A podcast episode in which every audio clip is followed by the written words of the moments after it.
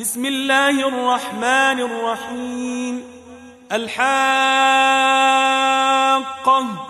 ما الحاقة؟ وما أدراك ما الحاقة؟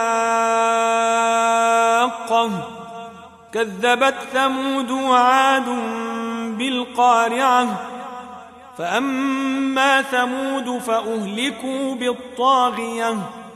وأما عاد فأهلكوا بريح صرصر عاتية سخرها عليهم سبع ليال وثمانية أيام حسوما فترى القوم فيها صرعا كأنهم أعجاز نخل خاوية فهل ترى لهم من باقية وجاء فرعون ومن قبله والمؤتفكات بالخاطئة فعصوا رسول ربهم فأخذهم أخذة رابية. إنا لما طغى الماء حملناكم في الجارية لنجعلها لكم تذكرة وتعيها أذن واعية. فإذا نفخ في الصور نفخة واحدة وحملت الأرض والجبال فدكتا دكة واحدة فيومئذ وقعت الواقعة وانشقت السماء فهي يومئذ واهية والملك على أرجائها ويحمل عرش ربك فوقهم يومئذ ثمانية. يومئذ تعرضون لا تخفى منكم خافية.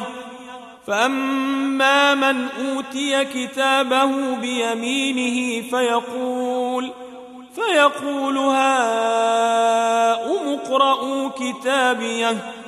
إني ظننت أني ملاق حسابيه فهو في عيشة راضية في جنة عالية قطوفها دانية كلوا واشربوا هنيئا بما أسلفتم في الأيام الخالية.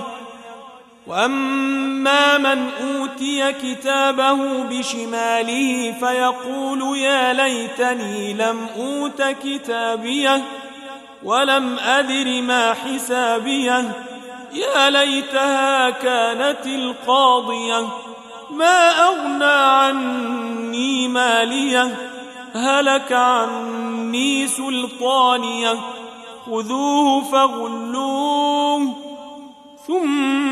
الجحيم صلوه ثم في سلسلة ذرعها سبعون ذراعا فاسلكوه إنه كان لا يؤمن بالله العظيم ولا يحض على طعام المسكين فليس له اليوم هاهنا حميم ولا طعام إلا من غسلين لا يأكله إلا الخاطئون فلا أقسم بما تبصرون وما لا تبصرون إنه لقول رسول كريم وما هو بقول شاعر قليلا ما تؤمنون ولا بقول كاهن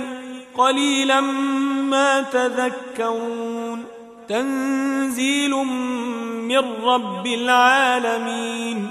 ولو تقول علينا بعض الأقاويل لأخذنا منه باليمين ثم لقطعنا منه الوتين.